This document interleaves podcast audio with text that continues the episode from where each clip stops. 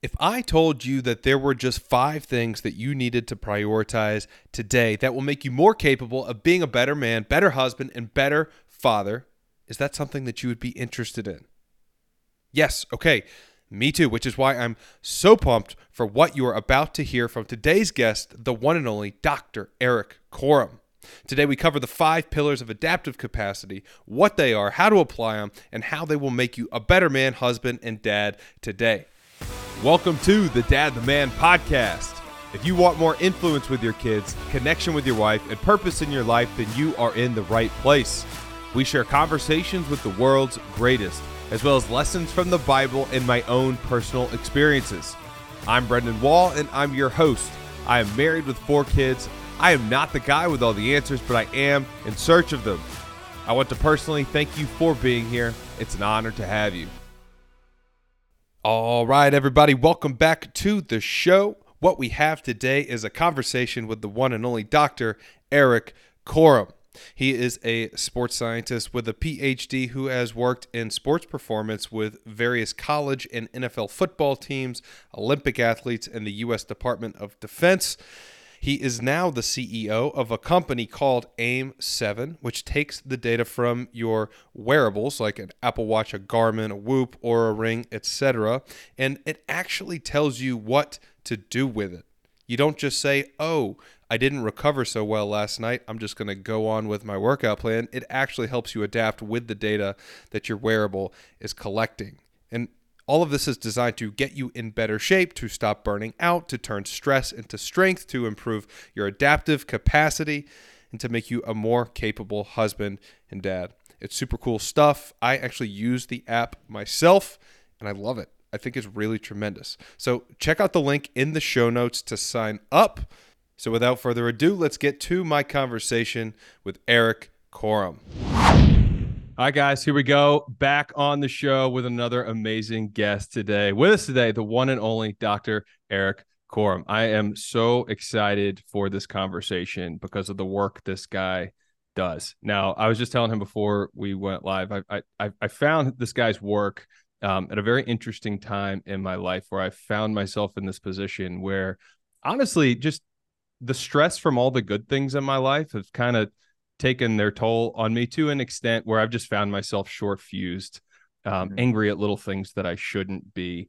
Um, a lot of it's my own doing, um, but he's got this framework that he's put together, the five pillars for of adaptive capacity. And he was saying before, it's kind of his his life's work, and I think this is something that all parents need. So w- mm. what I'm so excited to dive into today is that get to know Erik a little bit, and then uh, yeah, man. so Erik, welcome to the show. So excited to have you. I'm gonna stop rambling. Come on in, Brendan. Thank you for for bringing me on. I think we, I think we have a lot in common, and uh, I'm I'm just very thankful for the opportunity to speak to other fathers out there about you know stress and whatever else we get into because it's pervasive, and if we don't get a handle on it uh, it, will impact our, you know, us and and the people that we love the most.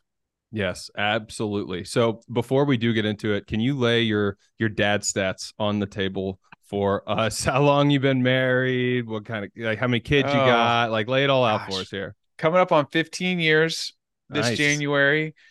Um, planning out a, a, a really cool vacation. So my mom and dad have already uh, lined up for that one. Uh, we have three boys uh, 11, 7, and 3, all born in three different states because of my coaching career. We were all over the place. And so, uh, you got a good range there.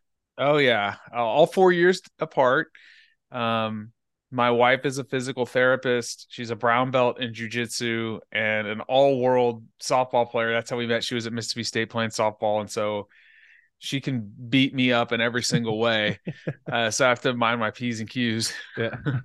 you don't mess with people who know jujitsu.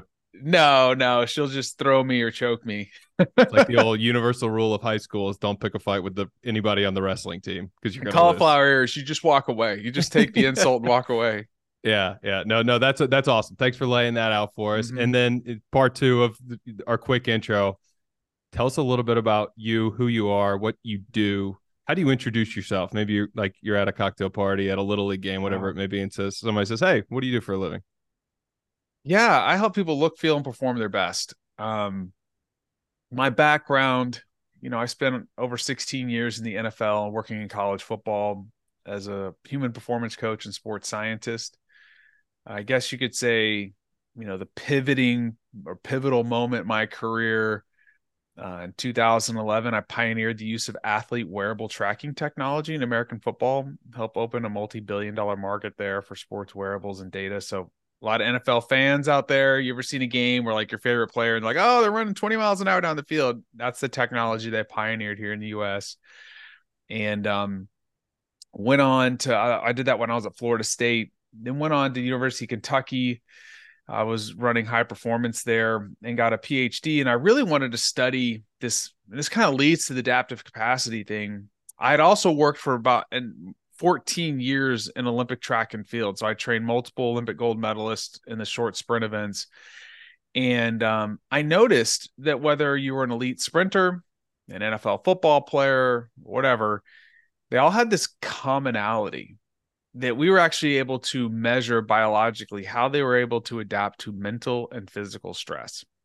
And we did this with some sophisticated instrumentation, but we're like the best in the world could like you could hammer them and then the next day they were like nothing happened they were just the yeah. same as they were the day before now eventually over time compounding stress with anybody can debilitate you but these folks would just compared to their teammates it was like what in the world's going on so we really wanted to understand like how do you build this capacity to adapt to more stress with less cost because if you think about anything you do in life let's say in sports the athlete that can rep their sport with the most precision in the most intense environments over time is going to get better. Um, if you want to get better at work or upskill yourself, you need to be able to deliberately engage in, in learning and then adapt to it. If you want to improve your fitness, you got to deliberately engage in the stress of exercise and then adapt. If you don't adapt, that's when you get sick, you get injured, you have mental or physical health issues. And so we started understanding the the the process of adaptation and um, how to build this capacity to take on more stress with less cost. Yeah, so that that introduces an interesting thought. I think um, the the adaptation component of it because mm-hmm. I think most people, it, well, if you think about what that word means, like if you think about stress being a component of it, I think most people would assume stress is bad. But if the game is really to increase our capacity to adapt to the stress, then stress is going to be required in that. So, can you talk to us a little bit about that, about why stress may not necessarily be this terrible thing that we should all be afraid of? Yeah, so a good friend of mine, Dr. Alex Auerbach, he's uh, actually an advisor for my company AIM7. We met. He's a director of wellness and development for the Toronto Raptors. So the cool thing about being a sport is you just meet some really smart folks, right? Make you feel yeah. dumb. um, but he says that stress is our brain and our body preparing us to do something effortful. I love the way that he phrases that. And here's why. When the stress systems are turned on, uh, let's the the HPA axis, the sympathetic nervous system, they're preparing you to do difficult things. If I got to get up and give a speech in front of 10,000 people, you know, my heart rate's going to go up I'm going to start sweating a little bit. My pupils are going to die. I'm going to be able to focus my attention, right? Mm-hmm. The body's preparing me to do that. Or let's say I've got to um, go play a football game or when I trained a football player, an NFL player, right? They've got to go put a helmet on and go physically take somebody on one on one. To do that, your systems have to get amped up. That's what stress is. The problem is, is when you can't turn these systems off. And when you experience um, what I call the low grade fever of stress, this chronic stress, that in your body, and it exceeds your capacity to adapt to it, mm-hmm. That's when you get sick and you have these issues. So, in order for any physiological system to change, it needs a stressor. That that is what the body is designed to do. Is it an adaptation machine?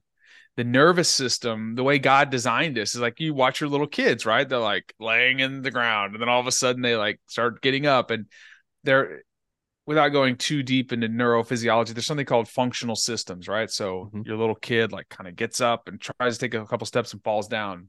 And there's these feedback loops that tell the brain and the body, like, no, that little thing wasn't right. Let's re-coordinate it. And all of a sudden it starts, it's adapting to the environment through stress. And so stress isn't the enemy, it's actually the gateway to growth. Mm. Like the key is the right dose of stress plus the right dose of rest equals adaptation. And the dosage is really important. Okay, so uh, this is this is massive because when you think about like the life of a parent in general, oh geez, I mean, like think about like it's all good, right? Can we frame it through the lens of like it's, it's all, all, good, good, good things? Uh, let's just say good things don't always come easy. So no. there's some there's some stress that can be associated with it. Um, I think there's a tendency, maybe it's a human nature to protect ourselves from mm. the stress that we feel and I, I, would imagine that's probably where vices come into play. That's mm. where you might mm. like. I know for me, like I was telling you, I found myself in that place where I was just chronically stressed, and I think I was numbing a lot of that down. Just, I mean, just scrolling on social media.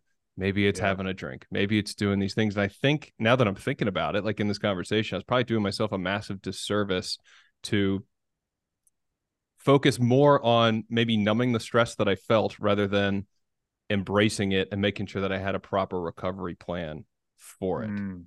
Uh, what would your take be on that? Man, these are great questions. Uh, these, this, let me just say this. I want to pay you a compliment, Brendan. Like, you, you're an excellent interviewer, and you think through things very well. I, uh, I think having personal experience really helps. So here's the way I like to think about it, and, I, and I'll give you like this adaptation. Like, so you have a gas tank, okay, in your car. And as long as your car is in working order, as long as you have enough gas, you're going to get to your destination, right? Mm-hmm. That gas tank represents how much capacity you have to adapt to stress. You can make that tank bigger over time. Now, how much fuel you wake up with in the morning is your readiness or your adaptation fuel. And so there are certain things that fill up the tank and certain things that drain the tank. And we can kind of talk about that here in a second but yes, like when you're going through a stressful, first of all, let's just, this may ruffle some feathers, but I hated this in sports. Like, just be mentally tough, you know, like just, you should tough it out. Like, nobody is tough to everything. I have been a subcontractor for certain special operations units. Like, look, if you go take a, take a Navy SEAL or let's just take an army ranger that's never jumped out of a plane like that let's say they went through qualification school and they made it but they'd never gone to airborne training. And i took you up on a plane and i put a parachute on your back and i put you at the door of the plane and said all right jump. Do you think they're going to have a stress response they're going to flip out. They're going to lose it, right? Because I'm going to die. Yeah. but wait a second, just be tough. No, I've yeah. never experienced this. I haven't been trained for it. So what do they do? They take you to Fort Benning, Georgia, and they take you to jump school, and they inoculate you to that stress. They start you with like low, like like ten feet. You're jumping off. You're learning how to roll and fall, and it just kind of works its way up. And then they have these massive towers they take you up and you float your way down. They take you up. And then after, I think it's three weeks, then you go start jumping out of a plane by yourself. But you are inoculated to that stress. So whenever like increasing your tolerance, right? Is that the yeah, idea? Yeah. Yeah. Okay. It's like increasing your bandwidth for that stress. Yeah. So you shouldn't be surprised that when you're a new parent and it feels a little overwhelming, it's not because you're mentally weak. It's not because you're flawed. It's because it's a new stress. So there are the we'll talk about these five pillars, but these five pillars specifically, some of them can have crossover adaptation, like they can help you cross over. But you have to know that there's going to be a period of time where you might feel overwhelmed. Yeah. And you mix in sleep deprivation with that, and everything gets exponentially worse. Mm-hmm. So, what you have to do is you have to create a rhythm of your life of rest, uh, where it's like, even if it's small periods, minutes, uh, periods where we can um, deliberately engage in practices that refill the tank. Mm-hmm. Uh, non-sleep deep rest make sure we're getting plenty of sunlight for circadian anchoring. We can talk about all these things. You can create the conditions for adaptation. Yep. And so you can be inoculated to that stress. So yes. i just want everybody out there to know like when you face something brand new you take a new job and you feel like overwhelmed a little bit it's totally fine. It's totally normal Yes, I'm so glad that you hit that because I that's the thing that Like I want to highlight that. That's not a character flaw. Maybe it means no. there's maybe it means there's room to grow, but it doesn't mean that like you should already be at the end result of like where you're trying to grow to. There's a there's a quote that comes to mind, and I've referenced this on the show before, but now it's like it, it's got a whole new meaning for me. But it comes from a pastor, Steven Furtick, out of South Carolina, and he says your tolerance for tension uh, determines your capacity for growth, and I think that plays very well into this theme that we're talking about. And two, I want to hit that um, the example of the Navy SEAL. Um, because I think there's a comparison aspect that we probably play, play, and I say we probably play because I caught myself playing this game. We follow these guys on social media. We follow the guy that just hammers the discipline, discipline, discipline. And yes, there's a benefit to that, but that guy didn't start there. The the Navy SEAL didn't start jumping out. Okay, let's just say what it is. The David Goggins mindset is there's can actually it actually can be incredibly destructive um, I'm actually putting out a YouTube video on the four stress mindsets that Alex taught me. But the David Goggins mindset of just be hard, you know, like yeah, just be hard. Like for the individual, that can be great. Those type of people typically make terrible teammates because they look at you in a condescending way. Mm-hmm. Like, why aren't you just hard? Well, David, like, why don't I go throw you in such some random situation that you've never been in. Like here, David, and, change change my kids' diapers while they're, they're screaming. Yeah, first I, time I, it's it's it's tough. It's really hard. Yeah, and you know that that whole mindset can be very destructive. Um, sorry now, to cut you off. No, no, that point of who's it good for? That, that person. Me, that is, it's good for that person. Now, now here's the thing. I, I will take guys like that in, in doses and say, like, when I need that salt stick of motivation to get yeah. myself moving in the morning, I'm like, all right, I'll, I'll let David Goggins yell at me through my earbuds in or the morning. Like, while I'm running. Andy Elliott. Oh yeah, yeah. He's yeah, the sales guy. Like a lot of him, like completely repulses me. But like every once in a while, I hear something. I'm like, that's good. Like just suck it up, right? Like there are points of discipline as an adult, as a man, as a father. Yep. Uh, you know, for me as a Christian, like, hey, look, there's this. Like, I don't like. Look, discipline yourself with your phone. Don't look at pornography. Mm-hmm. If you have a struggle with it, put something on your phone to stop it. If you need help, like get in the fight. Now that's where the David Goggins mindset. Like, have you even started fighting yet? Like, if, if you know it's wrong, like, have you really actually tried? Yeah uh, get in the fight. Now that that to me is like a call to higher living. Yeah. But like to just like to just say that like you know toughen up when something's really really hard, sometimes that's just not an appropriate way to go about it. Right. Not in a sustainable way at least. I mean, I found myself like kind of just diving right into that and going with it. And then I do feel burnt out. And then I'm playing that comparison game and I am saying, oh my gosh, I couldn't handle this. Why did I burn out? But these guys can do it. And like right. I've gone through that cycle. It's the it's it's the call to higher living, but also recognizing that you don't start you don't start at the top. You have to start at the bottom and then adapt over time to get there. yeah. There. And then there's still going to be rough times. Yeah. Everybody goes through it. All right, fellas, I want to jump in real quick and interject a thought that I had as I was listening back. I, I realized that I misarticulated a point that I really want to make. And the one thing I want to clarify here as, as I jump back in is to make sure that I am crystal clear when I say that discipline is a great thing. Discipline is not something for us to be afraid of. It's not something for us to be to shy away from. Discipline is it's foundational, it's paramount. It's like the cheat code in life in helping us get from where we are today to where we want to go. In any avenue, in any walk of life, in our personal development, in our spiritual development, in our career development, wherever we want to go, discipline is going to be the skill that we need to get to where we want to go. It's consistency over intensity. And that's the point that I think I really misarticulated. So, what I've fallen victim to is seeing the guy on social media who is at the level 100 version of where I want to go, and I might not be there yet, right? So, I come out too hot out of the gate And a lot of times I just burn out because I'm not ready to go full speed yet. And then I play the comparison game of, oh my gosh, why did I burn out? When really there's nothing wrong with me. I just haven't committed to the process long enough to build my skill set to get up to that level 100 version of whatever it is that I'm pursuing.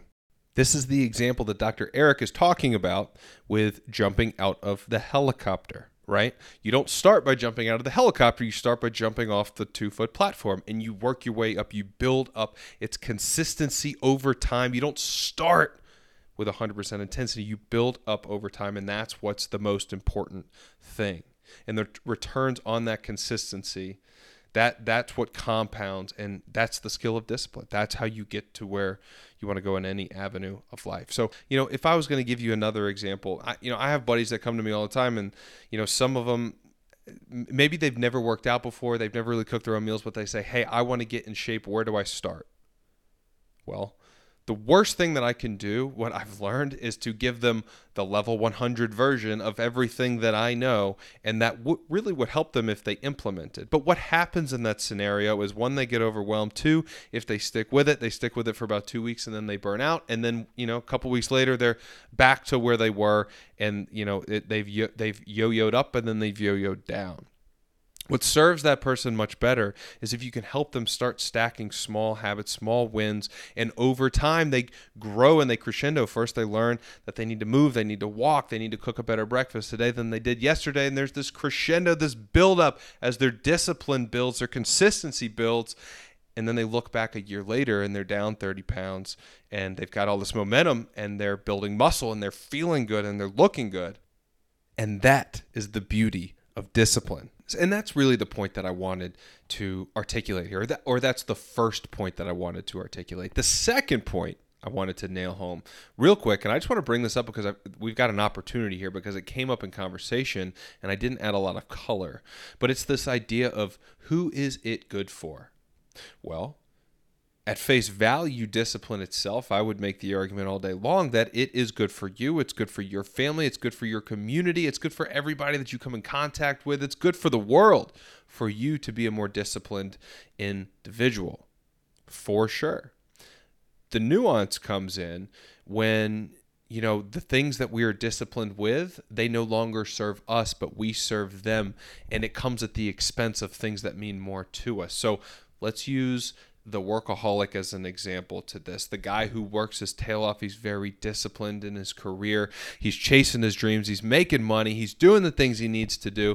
But when he comes home, he's so dang stressed out and he's overwhelmed and he can't get his head out of his his inbox and his to-do list that so he's distracted and he's not a good dad, he's not a good husband. He's just distracted.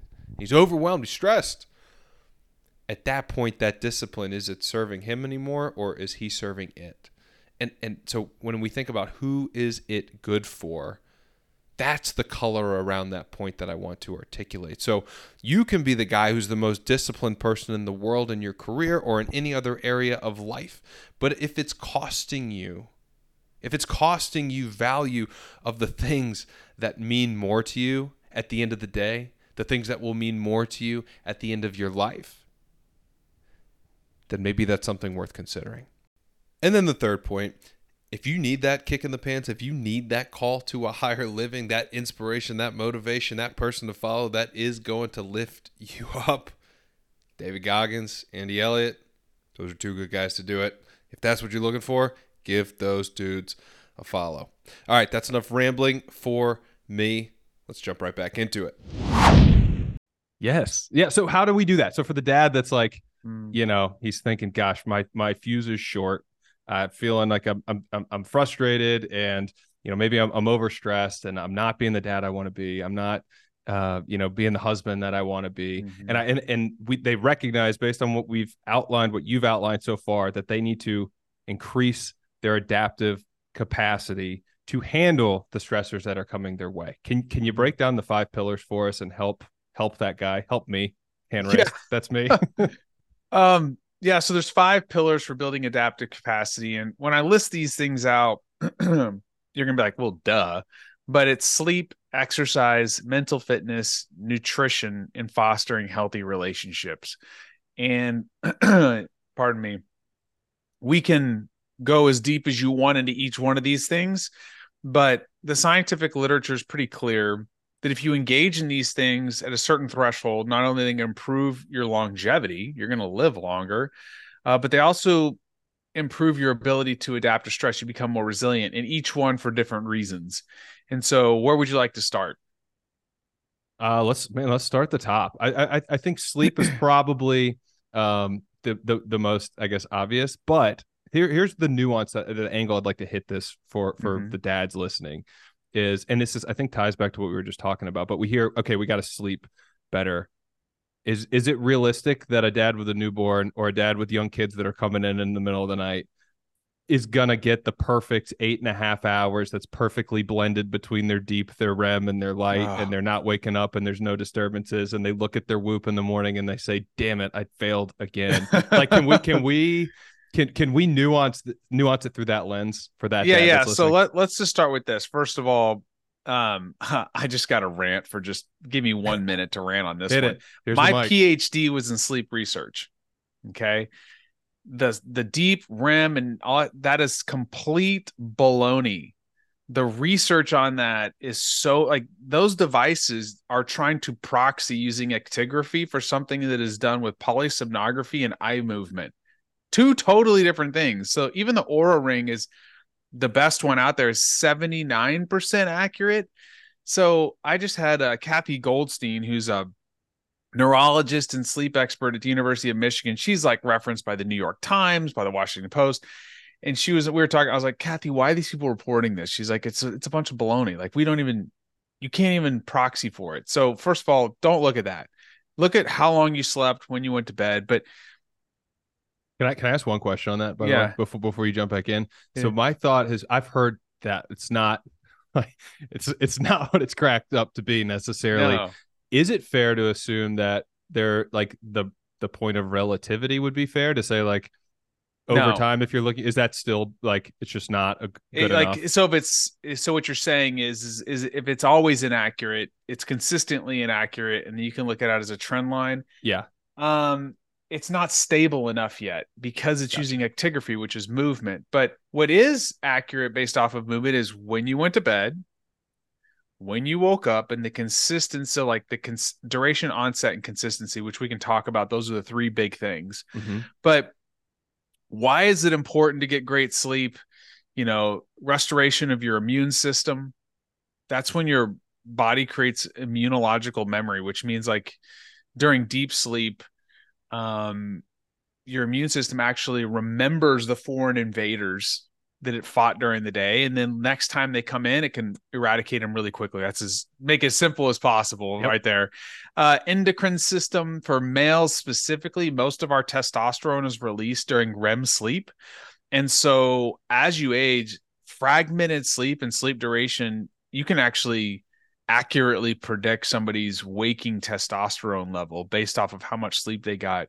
Wow. And as a guy, like after the age of 30, your testosterone naturally declines one to 2% per year. But if you, you know, resistance train, do other things, you can slow it down.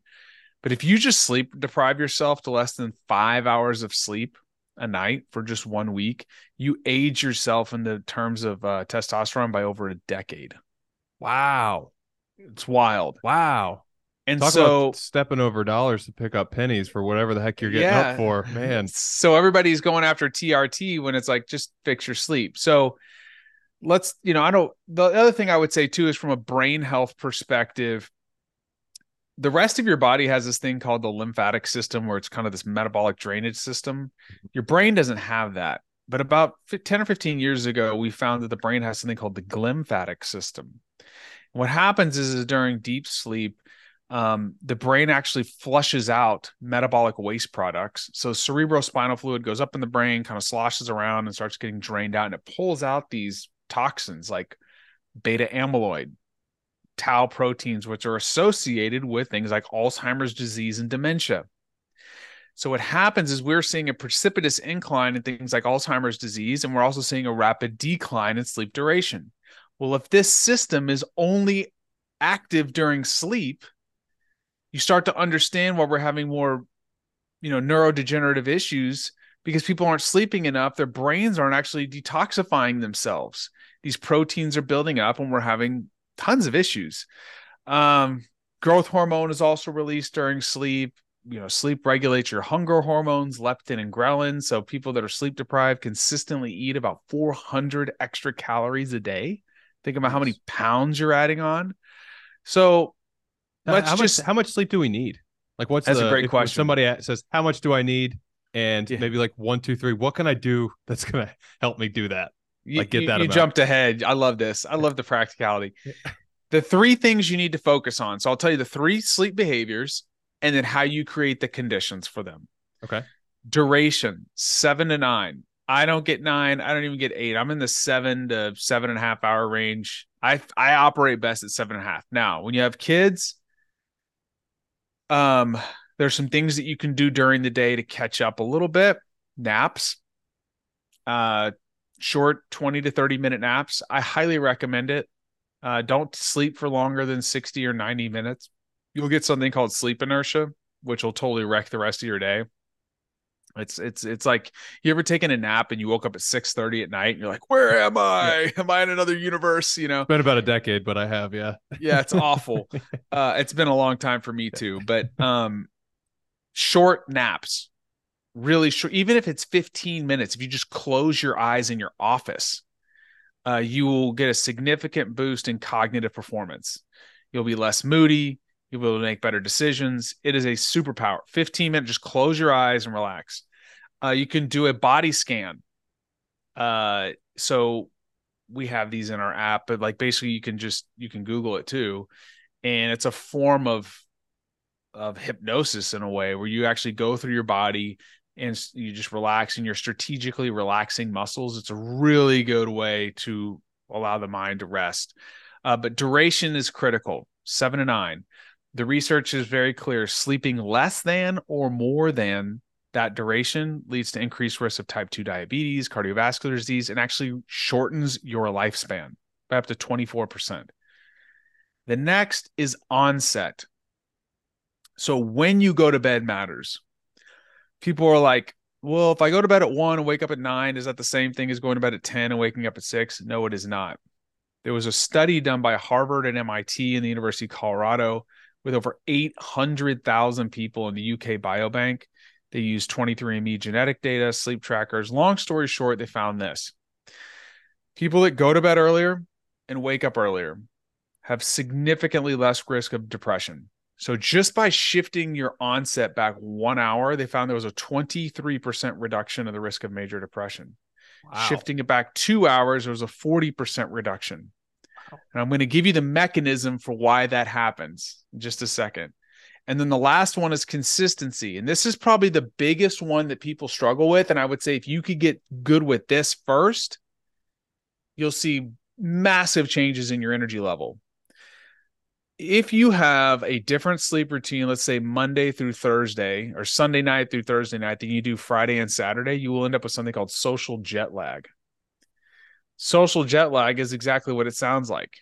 It's like jet lag on a plane. So if you typically go to bed at 11 and wake up at 6:30 in the morning or whatever, and then the weekend comes and you're going to bed at midnight, waking up at 8 and you do that for two nights and then you try to get back, you're you're going to feel terrible on Monday morning. You have an increased risk of cardiometabolic disease, depression, weight gain. It's try to be as consistent with your sleep routine as possible. Yes, it takes more discipline. And look, if you have a date night or something like that, like be a freaking human. But like don't beat yourself up over but 90% of the time keep a consistent sleep routine.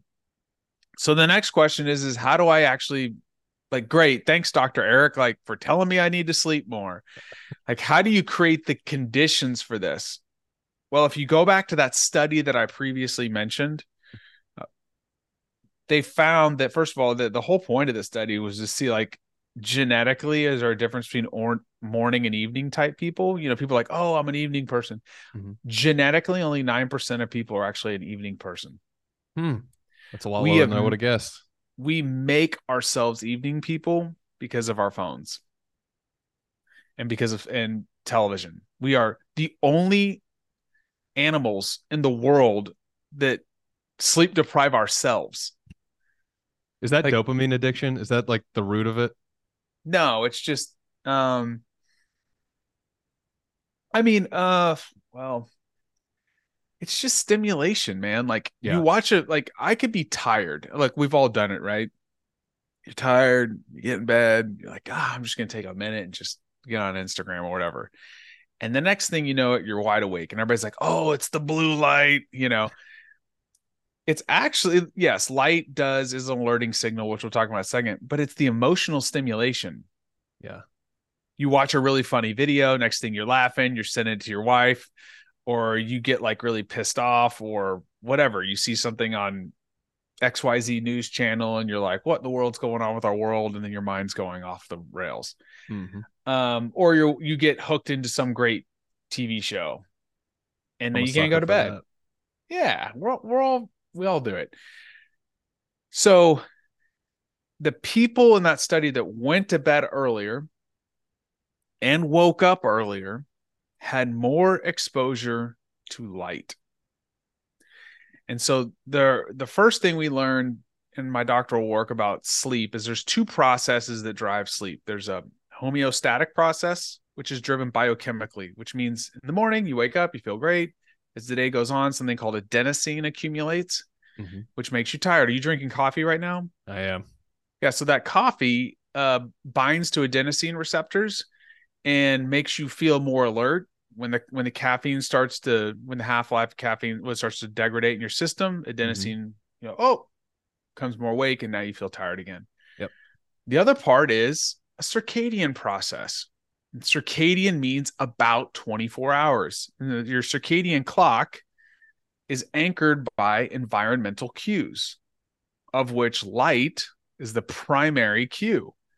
What happens is, is when you see very bright light outside, inside doesn't, it's not bright enough. It sends a signal to the thing called the suprachiasmatic nucleus or the SCN. It's your circadian pacemaker. It sits above the roof of your mouth that then sends a signal to every cell in your body through increasing temperature and spiking cortisol that it's time to be awake and alert. It also impacts melatonin production. So, as a busy parent, maybe you're got a child, it's a baby, get as much sunlight exposure as you can in the morning. It's going to make you feel more alert. You know how like when you're kind of in the doom world of babyland and it's like you're in this dark dungeon, you know. Yeah.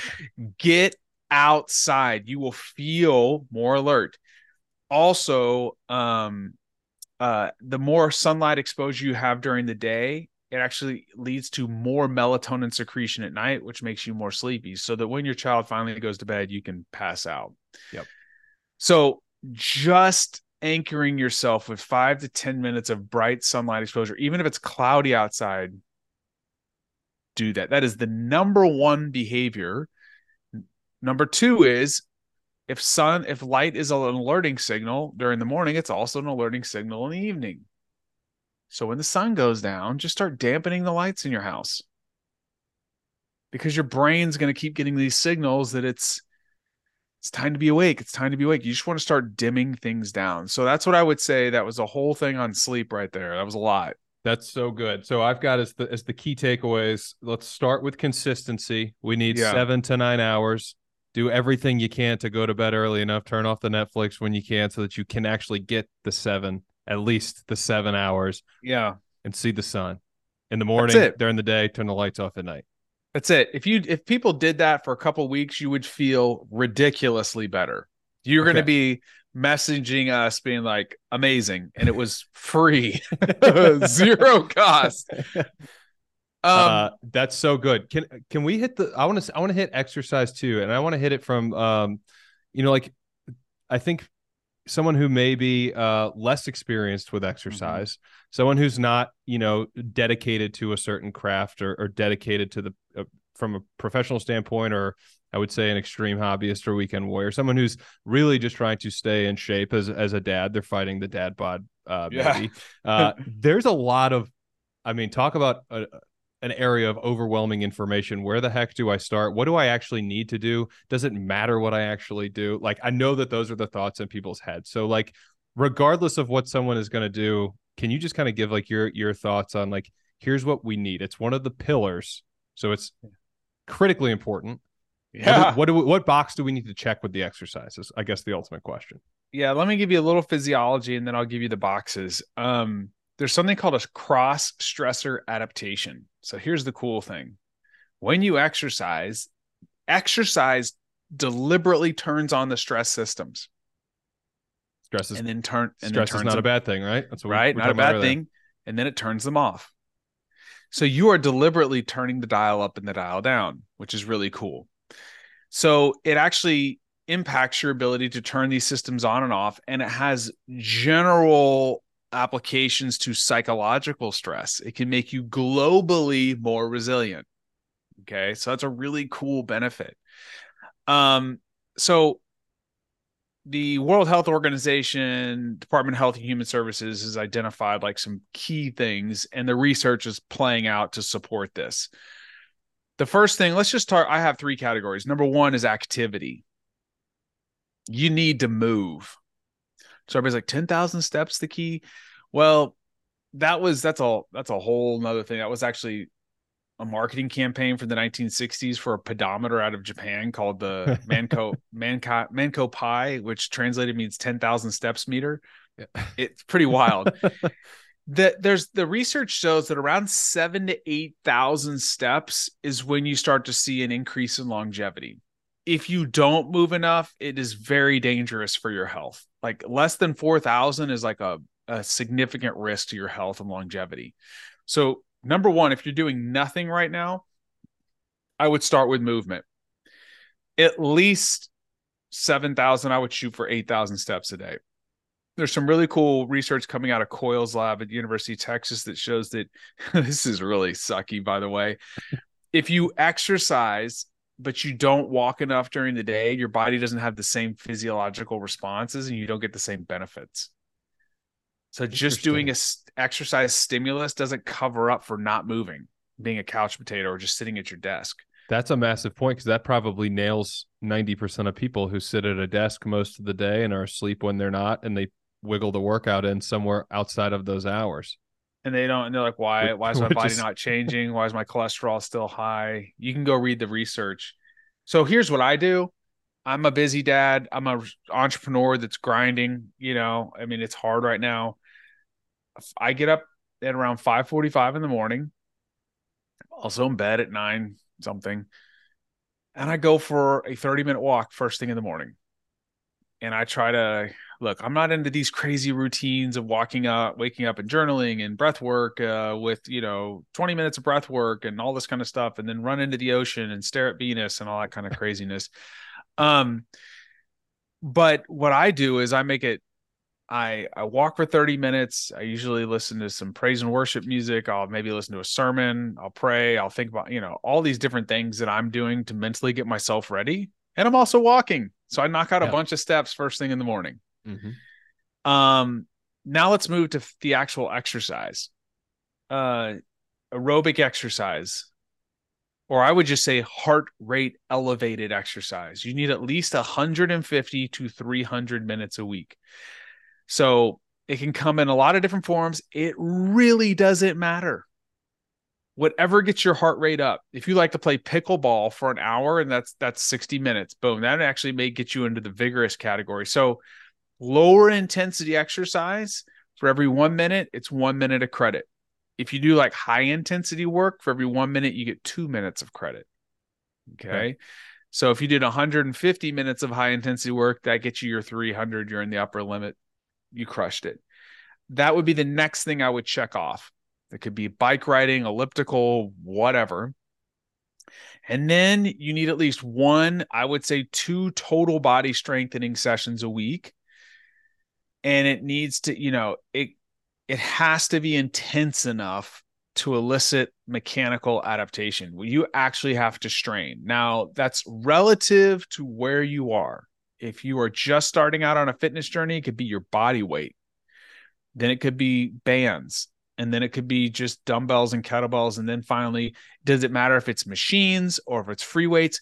No. And any guru out there that tries to tell you any different does not understand the scientific literature and does not have a fundamental understanding of human physiology and they're trying to sell you something. So but it has to be intense enough to elicit a mechanical change. Yep. And so if you get the 150 to 300 minutes of heart rate elevated exercise and you get two total body strengthening sessions a week you lower your risk of all cause mortality by 47% Dang. That is dang. That's huge bang for your buck, folks. Like, like guys, like start walking more. And it doesn't have to be all in one day. Like the key to long-term health change is not intensity, it's consistency. So start small. Good. Yep. And then just like slowly increase over time. This is the the same analogy as the uh, the the the Navy SEAL jumping out of the plane. Yeah. You don't start by jumping out of the plane. You start by, you know, doing the the, the one step jump. That's how and, you get burnt out. That's how you get injured, and that's how you lose complete motivation. Sorry, go ahead. Yeah, no, there's just there's nothing worse than getting fired up for a program that you're not adapt, adapted for like you're not ready for it. And then in two weeks you've got tendonitis in both elbows and your knees hurt and you like you end up not sleeping well. And then you're like well what the hell? I did yeah. i did what the guy on the internet said to do. It didn't work. Yeah. damn it. it. didn't work for me. Yeah didn't work for me. I've been there. I spent a lot of money doing that. Yeah. It, uh, it, you know it is what it is. I uh actually I'll actually give this to you. I don't know when this is going to air, but I just wrote a five part email course on stopping exercise burnout. I went on so many oh, shows man. and so many people were like, dude, I've hit a wall. I was like, okay. So I just wrote this is I literally bought the domain stopexerciseburnout.com and I wrote an email course. So we could put it in the show notes if somebody's experienced that. Uh it's free. Uh but absolutely. Uh, I got it for like I just started Googling like what are all the burnouts I could buy? And I got them for like six bucks. I'm like, geez, this is crazy. um, and now with technology, you can have a landing page done in like 10 minutes. Yeah. But um, yeah, it's a major problem. It's a it's a it's a serious issue that a lot of people run up against because they don't know how to slowly titrate. Um, they're like, oh, I got. Let me just tell you this one other thing. I got this plan, right? The trainer gave it to me. Research shows only a third of people get better a third stay the same and a third get worse. Even with a structured plan and there's a very specific reason for that because they are not matching how much stress they can handle with what their body's ready for. It's your capacity. Your capacity. Yeah. So it's a it's a fundamental principle but when you when you understand that it's an unlock. Yeah. So okay so that takes us through exercise. So i'm I, I, mm-hmm. it's it's walking. It's getting some getting some higher intensity where you can get your heart rate up a bit higher, and then lifting weights. That's to, it. And and and not massive doses of any of them is, are required. You can scale up, but start where you are. Use what you got. Start where you are. Scale up over time. People that do exercise more live longer. But look, if you did that and you got a forty-seven percent increase in your longevity, like you're a risk reduction in risk of dying, like hey, Let's high five. We're all doing great. Take that medicine and go. Like, come on. Yeah. That, yeah. Okay. So that covers exercise. Um, just, I mean, the an- another bucket where talk about just information the overload is nutrition. Um, thinking about that next, I'm just like, oh my gosh, how do you? We'll make this really simple for people. Yeah, please do. And look, you like people that are like, you have to be keto, you have to be this, you have to be that. Like, I'm not into all that stuff. If you want to know the most researched quote diet out there and its impacts on longevity and health, the Mediterranean diet, which is essentially like whole grains, multicolored fruits and vegetables, nuts, seeds, fish, healthy fats and oils like like that is like the most researched diet in the literature. But eating an anti-inflammatory diet, which is essentially in that bucket, has a significant impact on things like depression, systemic inflammation. That's what we're trying to do.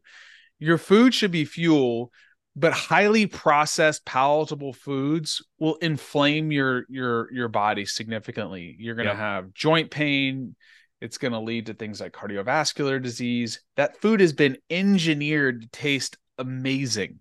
Mm-hmm.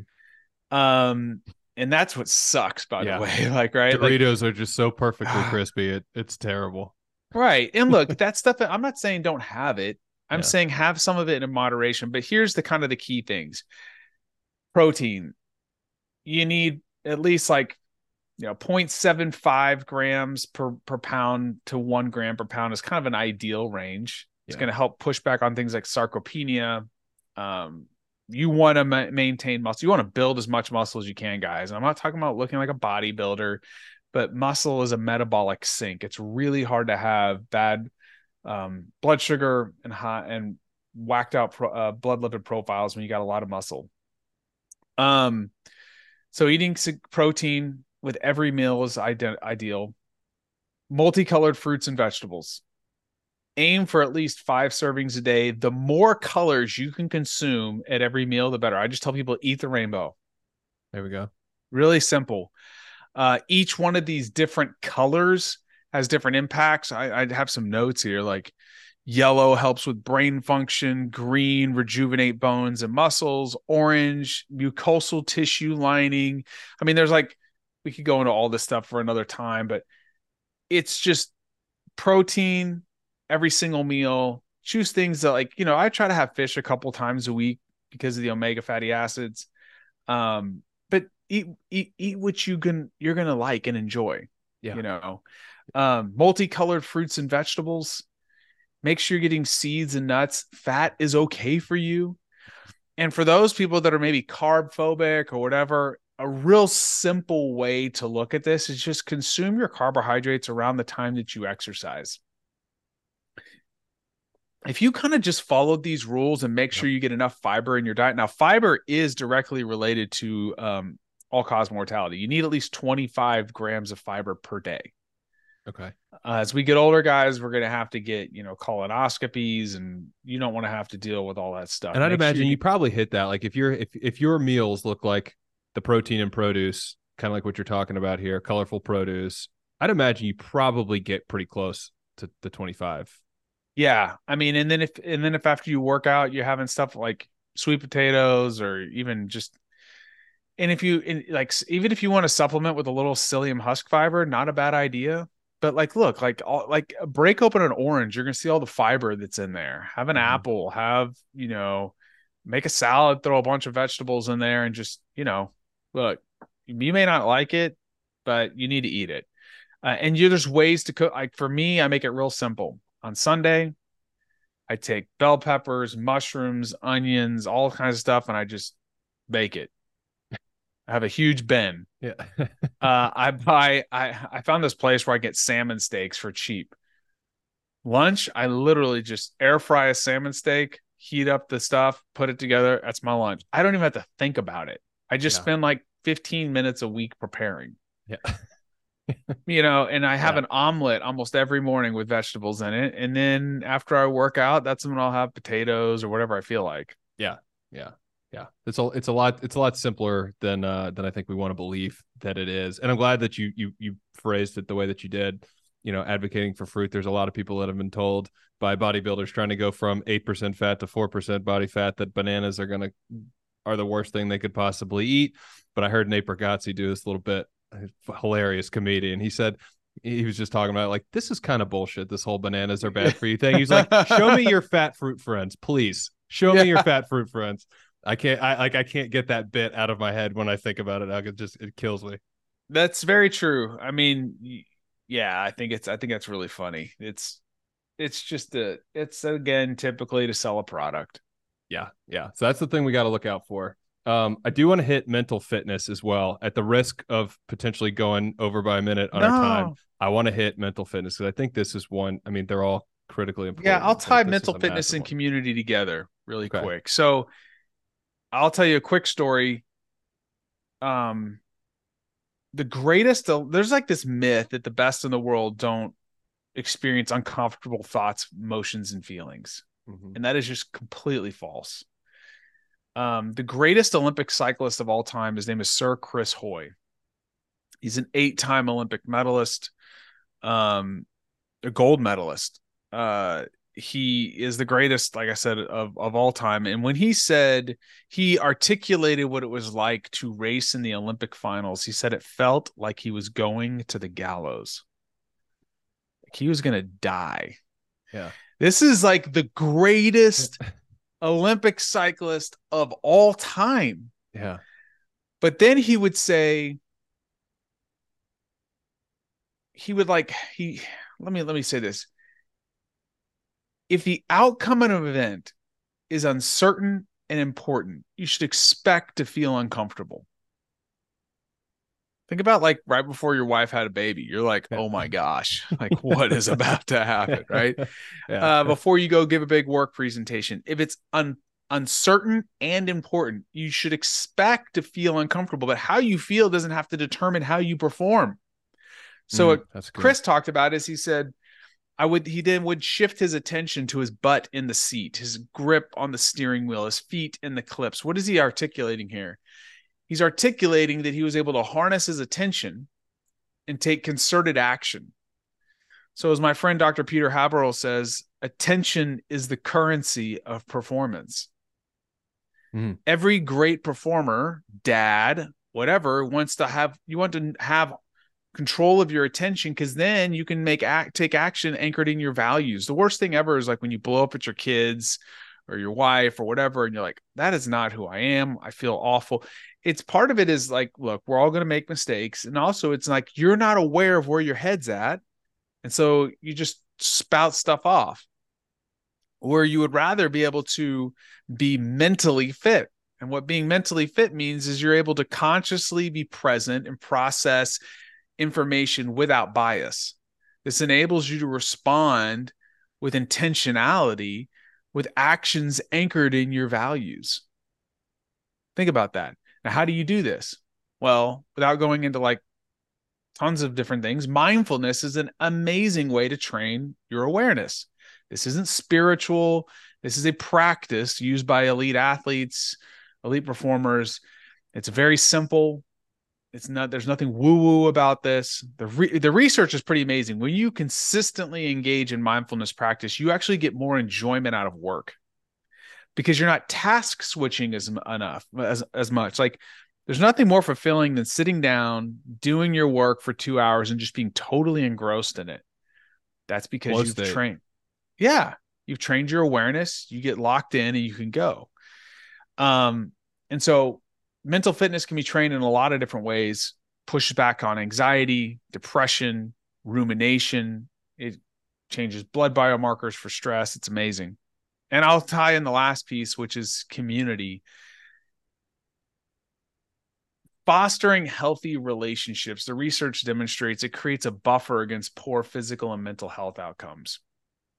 Um, there was new research that came out of the University of Kansas, I think it's like four months ago, that demonstrates that just one meaningful conversation a day, one meaningful conversation a day boosts your mood, lowers stress, and enhances social connectedness. Significantly, just a one meaningful conversation a day. And guess what?